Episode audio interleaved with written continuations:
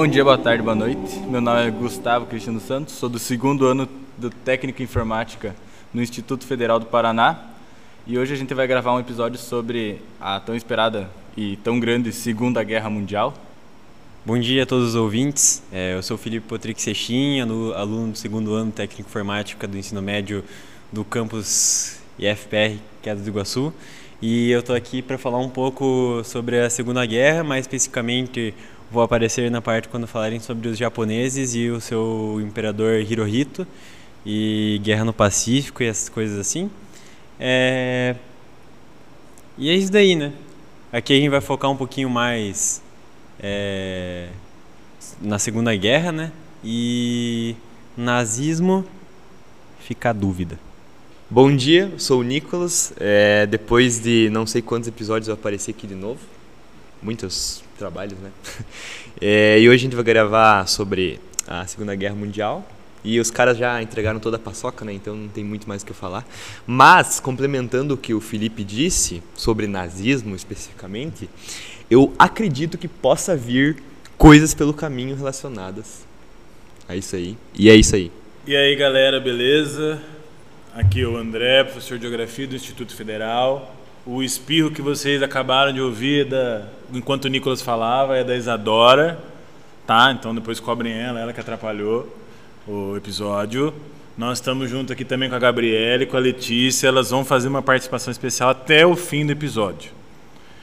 Nós falaremos hoje, então, sobre a Segunda Guerra. A gente está diante, então, do maior conflito da humanidade, né? que envolveu Oceania, Ásia, Europa e África. E também tem bastante a ver com a geografia. Na realidade, tem um cara que é considerado o pai da geopolítica, que tem muito a ver com a política de expansão do Hitler. E ao longo do episódio nós vamos conversar. Espero que vocês curtam. Então esse episódio, galera, ele vem se somar ao último episódio que nós falávamos da Primeira Guerra Mundial, que é, é um assunto muito menos estudado do que a Segunda, porque a Segunda é uma guerra mais espalhafatosa, ela tem guerra de avião, no fim tem uma bomba atômica. Inclusive temos um filme recente do Oppenheimer, ah, que inclusive se, é lá no finzinho da Segunda Guerra, né? Então a Segunda Guerra é muito mais é, cinematográfica do que a primeira, que boa parte ficou dentro de um buraco, uma trincheira, a galera dando tiro no outro, mas não tinha avanço, né? Então, se quem nos ouve puxar pela memória, vai lembrar que como termina a Primeira Guerra, né? Então, principalmente do ponto de vista da Alemanha, a Alemanha sai da guerra totalmente destruída, né? E nas palavras lá do dos governantes e do povo alemão humilhada. Então a Alemanha ela é obrigada a devolver uma região para a França, a região da Alsácia-Lorena, e ela é obrigada, através do Tratado de Versalhes, a pagar uma multa, vamos dizer assim, um valor exorbitante para os países em que ela entrou em guerra. E aí entram algumas figurinhas, né? Então, entram, de novo, como a gente falou no, na Primeira Guerra, nós vamos colocando alguns ingredientes num caldo que depois vai começar a ferver e vai estourar no conflito. Então vai somando aí. A Alemanha se transforma numa república perdendo a guerra. Então a população alemã vê essa nova república que surge aí com meio com, com os olhos meio diferentes, né? Tipo, ó, essa república que surgiu surge com uma derrota numa guerra. Então, que república é essa? Que governantes são esses? Então, na década de 20, é, chega um cara ao poder na Itália chamado Benito Mussolini, dentro lá do Partido é, Nacional Fascista. Eu sei que tinha fascista no nome, né? E é um cara muito louco que quer é, reviver o Império Romano. É bem isso mesmo. Ele tinha um resquício disso.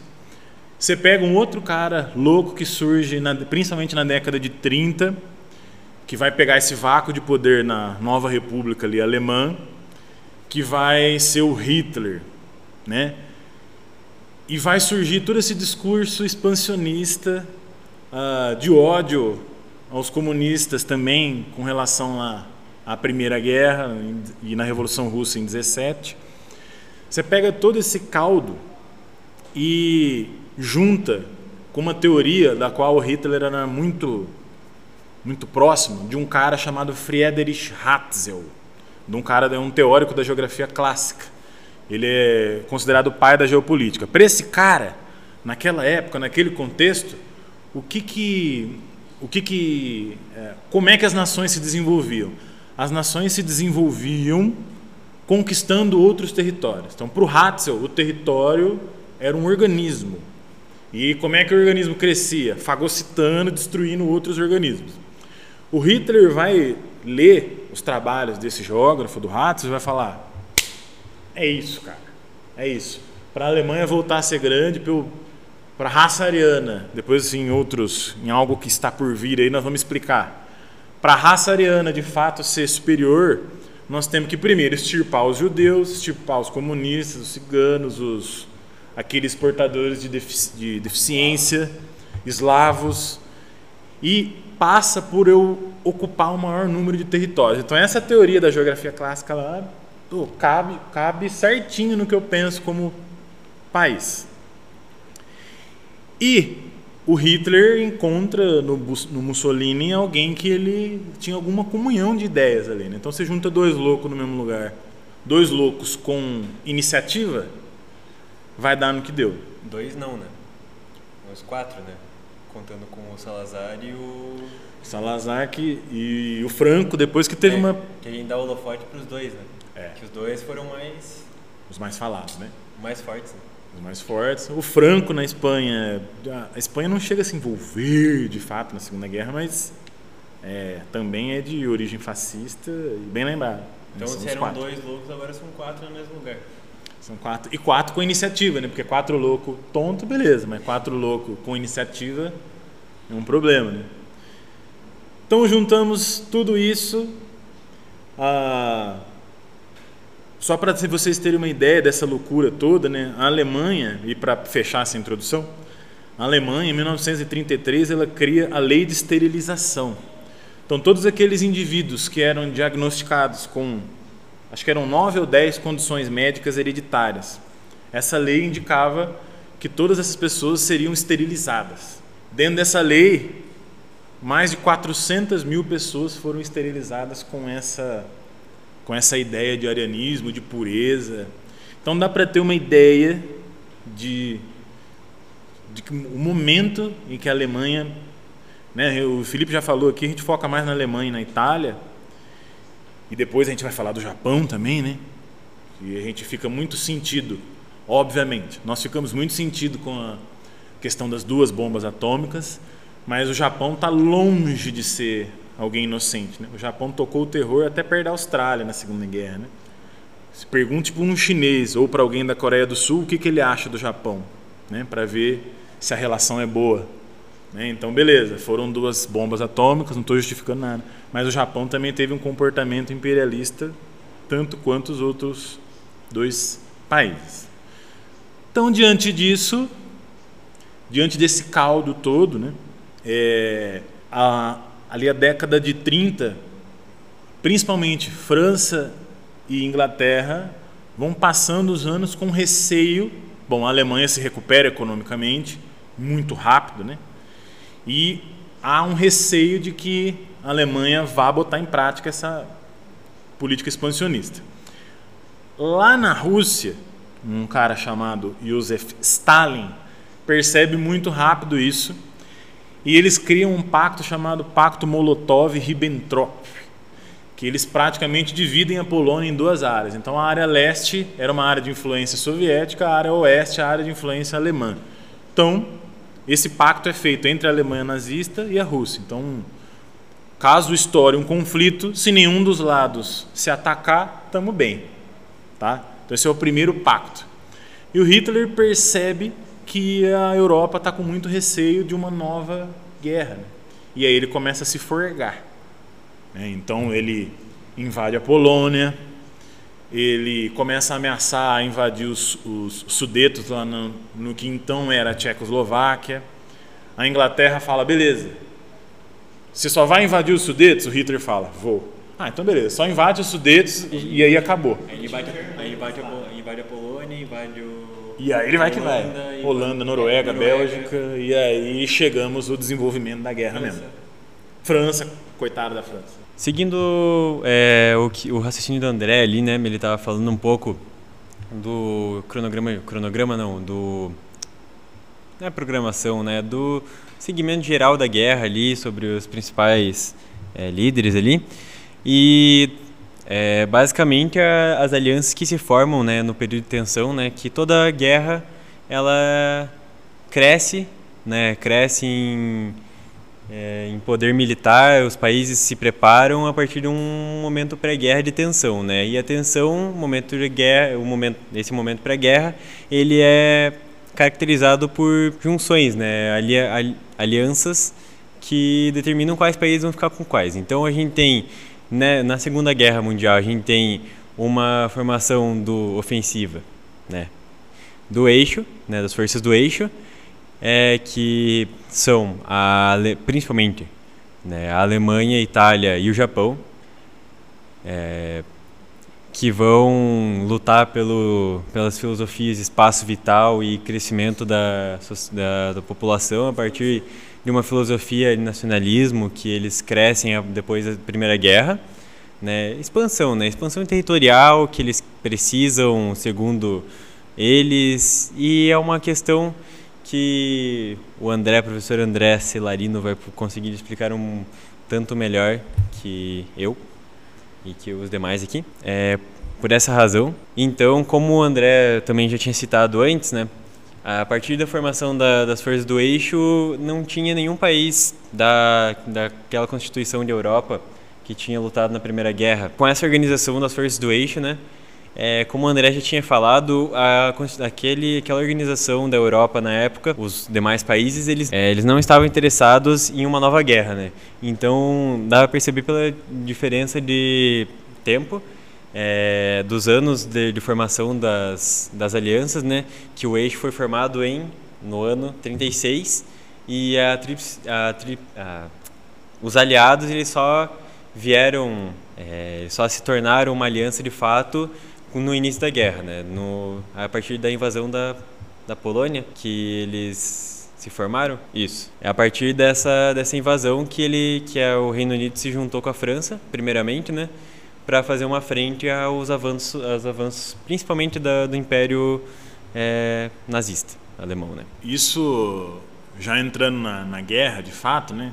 Depois lá da invasão na Polônia, a, a Alemanha se volta para a França, né? Então existia um, um sentimento de vingança muito forte com a França. E o Nicolas vai falar sobre isso. Bom, continuando que o André tinha falado dessa raiva, da, essa mágoa da França, a Alemanha queria de fato invadir a França e a França temia essa invasão da Alemanha, que era meio óbvia. Então, como aconteceu na Primeira Guerra, a Alemanha invadiu a França pelo, como eu posso dizer, um flanco central, que passava pela Bélgica. No- bom, você pega um plano assim, olhando o mapa, a Bélgica é literalmente no, no centro, então eles invadiram por ali. E a França, muito inteligente, fez o quê? É, colocou as, as tropas basicamente mais fortes que eles tinham no, nesse centro da, da Bélgica, que era um espaço que era, como posso dizer, de fácil acesso, não era uma floresta, um rio e tal. Mas a Alemanha, ao contrário do que a França pensou, começou a entrar na Bélgica por uma floresta muito densa na, na Bélgica, que é chamada Ardenas, obrigado Felipe, é, e consegue invadir a, a Bélgica e chegando na França, e eles começam a encurralar as tropas da, da França é, em Dun, Dunkerque, que faz eles, eles serem evacuados para a Inglaterra. Ou seja, imagina um momento que as maiores for, a, maior, a melhor tropa da, da França está na Inglaterra e a Alemanha está em território francês. E depois disso, em 14 de julho de 1940, os nazistas estendem a bandeira lá em Paris, que é aquela foto famosa lá do Hitler na frente do Torre Eiffel. Então, é, os nazistas, eles, complementando isso, o que o Nicolas disse, né? É, tem uma história do, da França desde a Primeira Guerra, que na Primeira Guerra a França foram, a, foi praticamente a mesma organização da Segunda Guerra, né? As alianças permanecem as mesmas, né? É, então a França ela tem uma questão de que é, ela começa a reforçar suas defesas é, no leste, né? No leste, que é justamente a ofensiva que é a, a ofensiva da qual eles têm medo, né? Que é, por exemplo, na Bélgica, né? Todos os países inimigos, né? Alemanha, Itália, que eles têm medo estão no leste. Então eles buscam reforçar essas barreiras, as, as fronteiras do leste, é, em uma defesa estática, uma defesa parada. E isso é criticado por um, um tático, um, um marechal, se não me engano ele é marechal, tático, é, chamado Charles de Gaulle. De Gaulle, de Gaulle, não sei como é que fala em de Gaulle.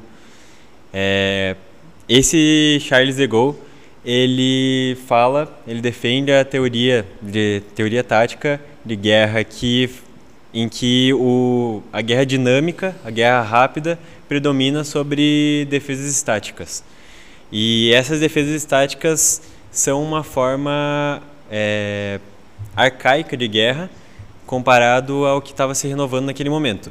Por exemplo, é, na verdade, é, essa invasão da Alemanha na França foi um claro exemplo de que o De Gaulle, de Gaulle está correto.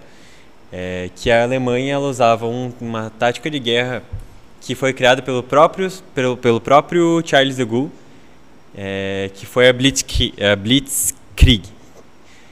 É, não foi criada por ele, né, mas as, o que ele tinha proposto foi incorporado nessa Blitzkrieg, que basicamente se traduz como é, guerra rápida, batalha rápida guerra e relâmpago. é guerra relâmpago e que ela consiste em um avanço das é, um, primeiro um avanço da tropa aérea e da tropa é, de tanques que eles vão é, basicamente evitar que as tropas do defensor, né, que é, no caso defensores do, das invasões nazistas e é, principalmente nazistas, né, o, a Alemanha foi a mais forte na guerra, que ela se forme um cerco em volta dos da, das tropas dos nazistas. E ela vai acabar eliminando esses pontos soltos e vai fazer com que os nazistas virem o jogo e façam cerco sobre essas tropas. É, e essa tática de guerra foi utilizada né, tanto na invasão contra a França, quanto na invasão da Polônia, que vai ser falado mais para frente, na invasão de, dos países, Luxemburgo, Bélgica, é, em todos os outros países, é, tirando, se eu não estou muito, é, tirando a União Soviética, porque a União Soviética é um país que é complicado, depois vai ter um, um, aprofundamento da questão. Mas é basicamente isso. Então, lembrando aí só que o Charles de Gaulle, ou Charles de Gaulle, ele depois viria a ser presidente da França, né? Lá no fim da guerra, né? E nesse momento ele ainda ele era um general lá pensando uh, táticas de guerra. Depois, lá em 44, ele assume o presidente da França. Esse momento da guerra é muito, ele é muito importante porque ele a Blitzkrieg, né? Porque inclusive a França e outros países, apesar de um ou outro, como você falou aí, já ter uma uma ideia uh, do que seria as novas táticas de guerra, todo mundo estava acostumado a guerrear como se fosse na primeira guerra. Então aquela guerra trincheira, parada, né? E é isso que a clássica ali devagar, mas é na segunda, agora nós estamos na Segunda Guerra, né? Nós já avançamos muito no período histórico. Então nós temos tecnologia a mais. Você pega os tanques, os Panzer alemão lá, são usados até hoje em guerra, né? Muito superiores aos da França que eles tinham. Muito, tudo, muito mais rápido, todos né? Todos ultrapassados. Então, em uma semana, o Hitler invade a França e conquista Paris, assim, numa velocidade assustadora. Tem, tem como falar que a França e a Inglaterra, eles, entre aspas, né, não botavam fé que que ia haver uma guerra, porque você vê um claro despreparo da situação, né? Tipo, eles não se precaveram em nenhuma das formas.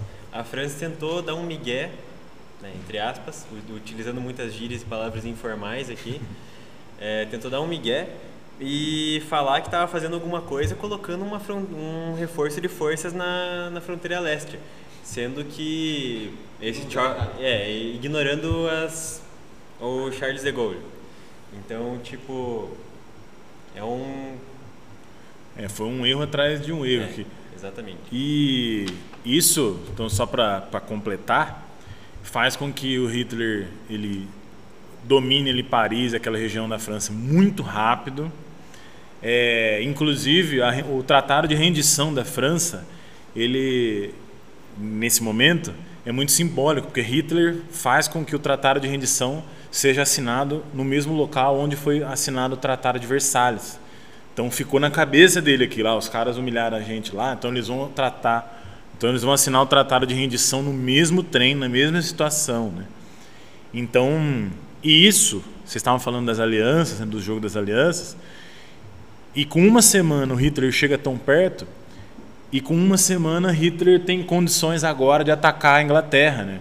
Então ele está perto, ele tem uma base aérea para poder bombardear Inglaterra, bombardear Londres especificamente o tempo todo. né? Então a, a RAF, né, que é a Royal Air Force, que era da Inglaterra, né, era, era muito preparada, por isso que ela segura um pouco da bucha, né, contra a Luftwaffe. A Luftwaffe era a parte do exército alemão, é, a parte treinada para combate aéreo. né. Então os dois emba o embate é feio por muito tempo, com muito bombardeio. Ah, Hitler, inclusive, bombardeia áreas civis. Só que a Inglaterra consegue ah, segurar, daquele lado ali, consegue segurar minimamente o Hitler. Fazendo uma referência que o Felipe falou antes que o povo não estava, entre aspas, botando fé na guerra e tal, é, a gente não falou sobre o período que foi- ficou conhecido como Guerra de Mentira, que foi ali de maio de 30, e- é, aliás, setembro de 39 a maio de 1940, que foi um período como posso dizer, posso fazer um link à Guerra Fria, foi um período sem muitos ataques assim, sem ataques muito, é, sem ataques tipo de infantaria, de isso aí, aéreos e tal. É, e esse conflito foi bem parado assim, e daí ninguém tava, como o Felipe falou, botando fé na guerra. Então, agora a gente vai pular, na verdade não, né? A gente só vai estabelecer um cronograma mais corretinho sobre a guerra, né? Um, uma programação de guerra. Então, a gente já falou sobre as invasões da Alemanha. Primeiro na Polônia, declara de, é, declaração de guerra pela França e Inglaterra, invasão da Alemanha na Dinamarca, Noruega, é, França e a gente chegou nesse todo esse espaço de tempo foi de 1939 na Polônia a 1940 na França. E agora a gente parte para uma fase em que a Alemanha começa a avançar o, o seu a sua frente leste e começa a chegar perto do maior inimigo territorial, né? Inimigo territorial, mas isso não muda muita coisa. Enfim, mentira, muda bastante coisa. Mas é, é o maior inimigo que viria a ser um dos maiores inimigos dela, que é a União Soviética. Então, as forças alemãs elas vão entrar em conflito com entrar em conflito é muito pesado, né? Mas com a Iugoslávia e a Grécia, é, eles contaram a Alemanha contou com uma frente de apoio da seus parceiros, né? Seus aliados, não os aliados da força aliados, mas seus parceiros ali nas proximidades e com a Itália, hum, fazendo fronteira com a Grécia, inclusive, Bulgária, Hungria e Romênia, que são todos países é, do leste europeu. E eles conseguiram encurralar os gregos para Creta, para a ilha de Creta. É, os gregos e britânicos que estavam os britânicos estavam reforçando as defesas da Grécia, encurralaram para para Creta e tomaram os a região dos a região balcânica, né? Isso mesmo. É, e a Iugoslávia, não tem muito o que falar da Iugoslávia, né? É uma coisa. é, já é uma coisa pequena, sem poderio militar significativo. Foi uma, invasão, foi uma invasão, assim como a da Dinamarca, muito mais. sem resistência, né? Sem, teve resistência, obviamente, mas com uma diferença muito gritante, sim, entre os outros inimigos. E essas regiões foram divididas entre os aqueles que tinham lutado por elas. Bom, aí a gente avança para um período crucial da guerra, né, que é o início da, da, do conflito da Alemanha contra a União Soviética é, que se inicia é, em 22 de junho de 1941, é, em que as, os seus aliados, né, que vinham dos seus países conquistados, né, vinham se estabelecendo nos, nos países conquistados, se reuniam para fazer uma frente ampla na, União Soviética com o objetivo de chegar na, na, em Moscou, que Moscou já tinha sido transferida como capital já, ou é só trocar de nome? É não, é, né? já tinha sido transferido. É, antes era São Petersburgo, agora é Mos Moscou. E eles vieram a não vou dar spoiler. Então, o Felipe ele fala desse momento que de fato foi crucial, é, a exceção da Batalha de Pearl Harbor, lá que é quando os Estados Unidos também entra na batalha para impedir o, avanço do Japão. Né? Então, há uma batalha. No início da invasão alemã à União Soviética, também não há, muito, não há muita resistência. Né? A Alemanha, com a tática de guerra, na Blitzkrieg, lá, ela consegue avançar rapidamente. Né? Só que esse avanço rápido ele, tem, ele vai até um certo ponto, inclusive até uma determinada batalha, a chamada batalha lá de Stalingrado.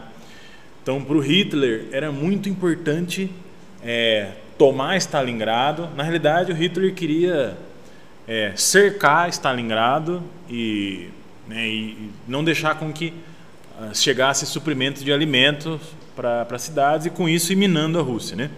A União Soviética, uh, que viria uh, a se transformar depois na União Soviética, como a gente conhece na Guerra Fria, né? Mas então esse momento é muito importante.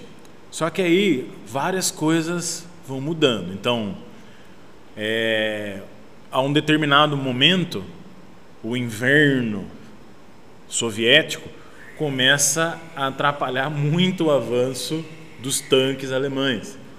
E foi uma campanha muito longa. Então começou a faltar comida para os alemães. Começou a estar tá muito frio, os tanques não se conseguiam mais se movimentar como se movimentavam lá na mais a oeste.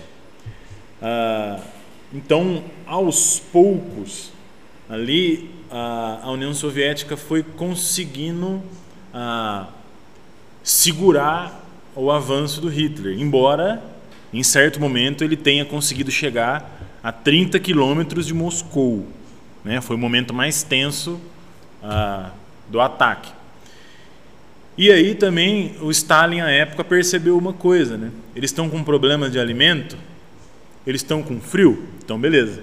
Então todo mundo, os fazendeiros, os aldeões da época, todo mundo vão começar a ir em direção ao leste, só que não vão simplesmente fugir. Eles vão fugir e queimar o que tem lá.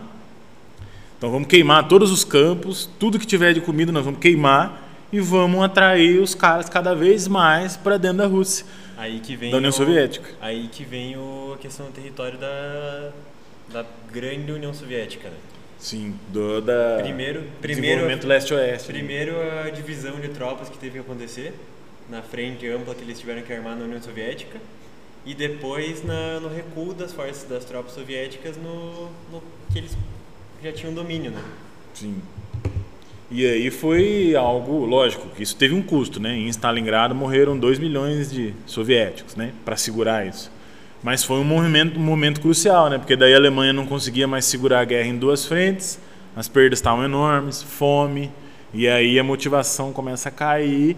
E em um determinado momento a União Soviética consegue contra-atacar e retomar Stalingrado.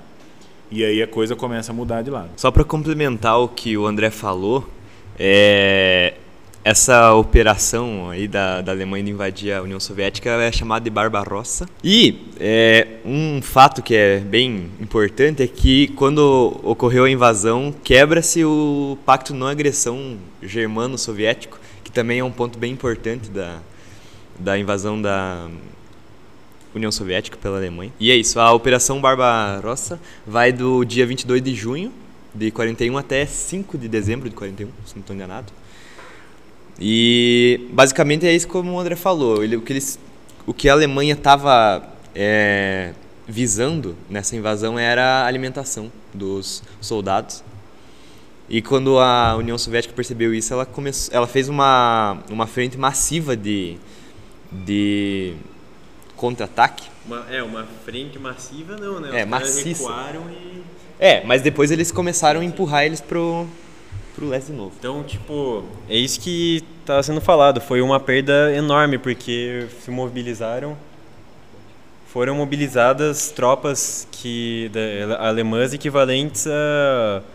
que no final resultavam em 3 milhões de soldados. 3 milhões. 3, 3, é, 3, é, aqui tem um meio milhão, mas é 3,6 milhões de soldados, contando com todas as tropas, né? Alemãs, finlandesas, romenas, húngaras, italianas, eslovacas e croatas, segundo o site da Enciclopédia do Ho- Holocausto. Em 1941 também se torna um período crucial para a guerra, não apenas por conta dessa reviravolta no jogo europeu, mas como também uma reviravolta no, no campo, como é que eu posso chamar, no, na região do Pacífico, nas ilhas, na, nas ilhas compostas pela região da Micronésia, Polinésia, é, André ajuda, por favor. Pacífico. Pacífico inteiro, isso mesmo. Pequenas ilhas do Pacífico. E o que acontece? O, o Japão estava num movimento de expansão no Pacífico. é, por conta desse, dessa expansão né, territorial, todos que eu tinha que, eu, que eu- a gente comentou aqui antes, é, e eles chegaram é, não por acaso, que muita gente pensa que foi um engano, um engano do, dos, do Japão, mas na verdade essa é, estratégia, estratégia não, essa rivalidade, ela vem de muito antes. Na verdade, ela se origina da guerra sino-japonesa ainda. É, essa foi, foi uma disputa na- nas regiões da Manchúria, da Coreia. O que aconteceu foi que essa guerra, a guerra russo-japonesa, eu errei aqui. É, essa derrota, essa derrota russa, né, vitória japonesa, começou a fortalecer o espírito nacionalista e fez com que os Estados Unidos é, começasse a influenciar por conta dessa guerra no território chinês. Os Estados Unidos começou a é, in- interditar algumas algumas é, exigências do Japão sobre esses territórios que eles tinham conquistado e os Estados Unidos até mesmo negou visto de passagem para japoneses que fossem entrar nos Estados Unidos. É, então essa rivalidade ela não é de repente, é, foi feita por uma razão é, nacionalista, né, uma razão que o Japão realmente tinha é, uma, né, tinha um motivo para começar para invadir essa a tão famosa base militar de Pearl Harbor e foi isso que, isso que aconteceu quando eles começaram a expandir para o Pacífico. O ataque de Pearl Harbor foi feito, estratégia, foi feito por conta dessa rivalidade dos Estados Unidos e da, do Japão. E esse daí é considerado por muitos analistas da guerra um erro estratégico. Né? Um erro. Na verdade, foi uma coisa bem birrenta e pouco calculada. Né? É, eles atacaram a base, a base Pearl Harbor, base estadunidense, americana, como você preferir chamar, no Havaí, e isso desencadeou, fez com que os Estados Unidos, é, enfim, se unissem aos aliados na guerra. Então os Estados Unidos eles já se preparavam para um combate, eles já tinham em mente que isso ia acontecer, que, ele, que os ja- os japoneses estavam começando a... é, já estavam começando com essa ofensiva no Pacífico e eles já tinham calculado que era inevitável que eles fossem se unir à guerra. Mas isso foi o ponto de partida e eles enfim declararam apoio e começaram o embate contra os alemães. E o que isso significa para e que essas duas perdas do eixo significam para a guerra é tipo, muita coisa. Porque primeiro eles per- eles perderam muitas tropas no leste, na frente leste, e agora eles têm um novo inimigo muito maior, muito mais forte do que qualquer um que eles já tinham enfrentado. E a guerra, eles começam a perceber que a guerra não é tão fácil assim para eles. Não é você só fazer uma estratégia, uma tática relâmpago ali que você vai ganhar um paísinho pequenininho. Agora eles estão competindo com dois países que são enormes, é, territorialmente falando, e que têm uma força bélica considerável. Os Estados Unidos mais ainda têm vantagem de estar em outro, no outro lado do oceano, né? No outro lado do oceano, não, completamente do outro lado, não completamente do outro lado da Terra, mas eles estão bem longe, falando em âmbito de planeta. E os Estados Unidos não foi tipo devassado assim. Né? Exatamente, os Estados Unidos eles não tiveram, não, não tem como eles ter perdas territoriais, não tem como eles ter, terem perdas de soldados, a não ser que eles mandem soldados para lá. Então eles não correm perigos diretos. Né? Eles não correm perigo iminente de serem destruídos. assim. Muito embora depois desse acidente de Pearl Harbor, alguns pilotos japoneses lá chegaram a ficar a, chegaram a ficar perto do território, né? Eles não conseguiram entrar nos Estados Unidos por questão de combustível, né? Mas tanto é que alguns até caíram tudo, mas a ideia é que já que perdemos mesmo, então agora vamos tentar o que sobrou de bomba e combustível no avião, nós vamos tentar chegar lá, né? Mas é isso, os Estados Unidos foi muito bem na, nas duas primeiras guerras porque ele não deu um tiro no seu território, né? É tudo no território dos outros. Então ele sai sempre bem fortalecido, tranquilo. E aí acho que de fato a gente encerra essa segunda fase da, da guerra e já vai para os finalmente. Né? Então a gente já vê que no flanco leste ali a Alemanha começa a perder território, ela começa a ser cercada né, pelos aliados.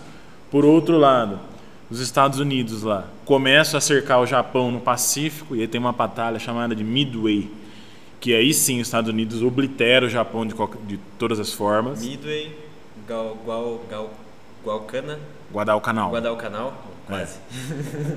e... Guadalcanal e depois eles têm a batalha de Tarawa, que finaliza o, o conflito. A treta, né?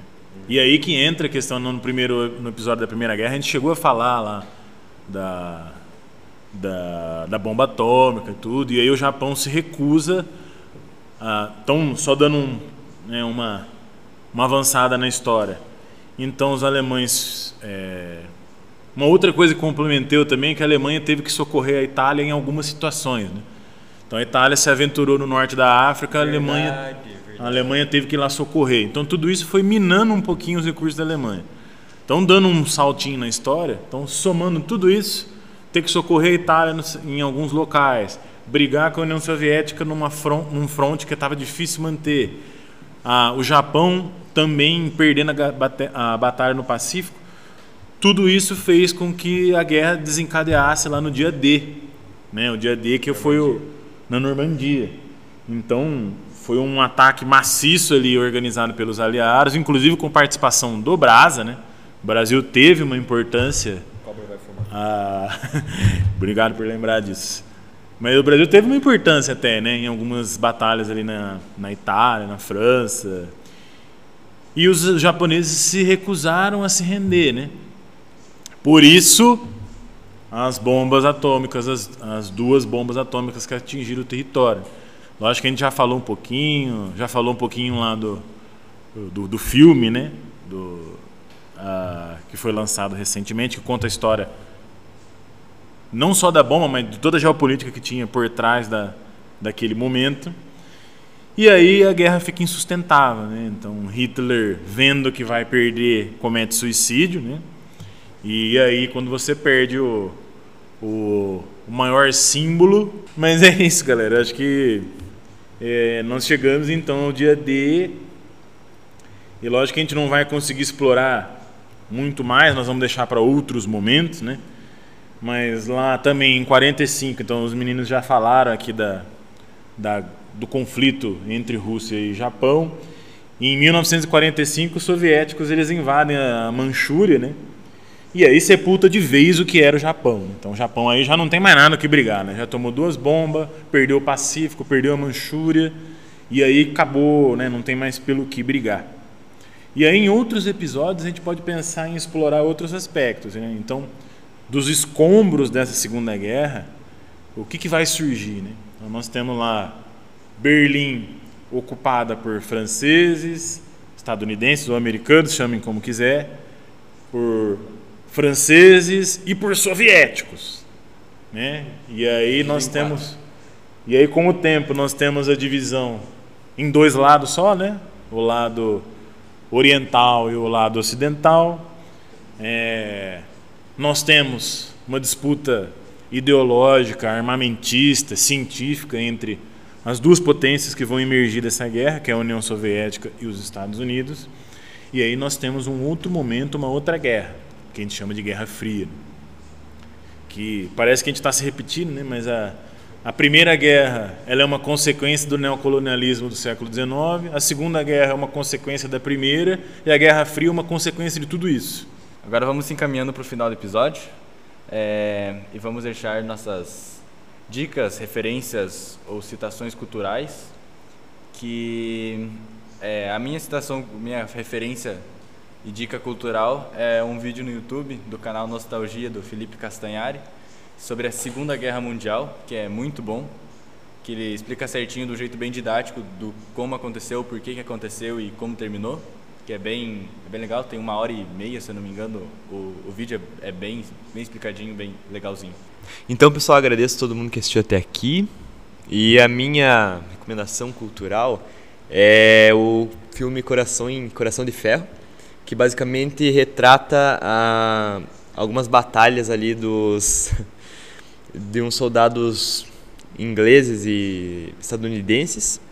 Inclusive eles é, eles eu não vou dar spoiler, quase que eu dei spoiler. Mas basicamente eles enfrentam a SS, muito massa. Enfim, é um belo filme e é triste também, não tem um, um final muito feliz. Mas é isso, até mais, até mais vê-los. É, bom, vou saindo por aqui e vou deixar minhas recomendações culturais aqui, né? Elas são bem ocidentais, né, digamos assim. Uma é uma sátira, um filme de sátira que se chama Jojo Rabbit e que ele é bem interessante porque ele mostra, ele ele é tipo, ele é interessante, divertido assim, mas o fundo é satirizar é, um rapazinho que era se via como nazista e tinha seu melhor amigo imaginário sendo o Hitler. É, esse, mas o mais interessante da Segunda Guerra é que a gente consegue ver uma versão mais feliz, né, óbvio, de da queda de Berlim e que mostra os uma, uma versão ridicularizada assim da obra, mas que é interessante ver como é que é o espírito nacionalista, mesmo sendo uma sátira, o espírito nacionalista que a população alemã é, defendia, né? mesmo não sabendo o que, era o nazismo direito, mesmo não sabendo é, a origem do. Ah, origem, isso aí não. Mas enfim, não é justificável, mas mesmo não sabendo sobre os campos, que a população não sabia sobre os campos de concentração.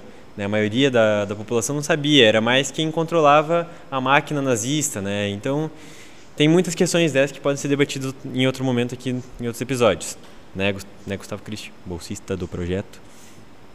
Enfim, o... e a outra recomendação cultural que eu tenho é uma, um filme mais é, sério, drama, ação, é não é sátira. E ele é o Resgate do Soldado Ryan, muito premiado, filme um dos, um dos grandes filmes, acho que da, da do, do cinema mundial e que representa o resgate de um soldado que se perdeu no dia D, né, na invasão da Normandia. Um soldado americano, estadunidense, mostra toda a invasão da Normandia, é, mostra a procura por esse soldado, é, cenas fortes, assim, é um filme que eu recomendo bastante, bem pesado e as coisas assim.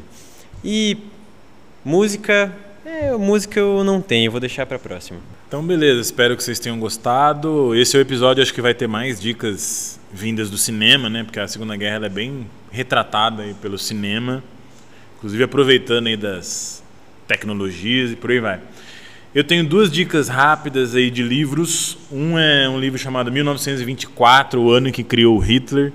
Então, quem quiser entender o momento geopolítico, o momento de vida do Hitler, que faz com que ele ascenda ali dentro do, do Partido Nazista, e aquele momento vivido pela Alemanha, né? inclusive que se a Alemanha chegou a estar numa crise tão grande que ela queimava dinheiro, né? Ah, que a lenha era mais cara do que o próprio dinheiro alemão. Tem um outro livro bem interessante que chama Maus, que nós temos na nossa biblioteca aqui, do Art Spiegelman. Sim, que é, obviamente, os judeus são retratados como ratos para poder, inclusive, dar essa ideia. Então, quem não leu o livro, vá ler, que na, na biblioteca aqui do Instituto Federal tem, e está bem. É, ele foi bem famosinho. O filme, óbvio, Oppenheimer, eu não vou falar muitos detalhes porque nós já fizemos um episódio só sobre Oppenheimer.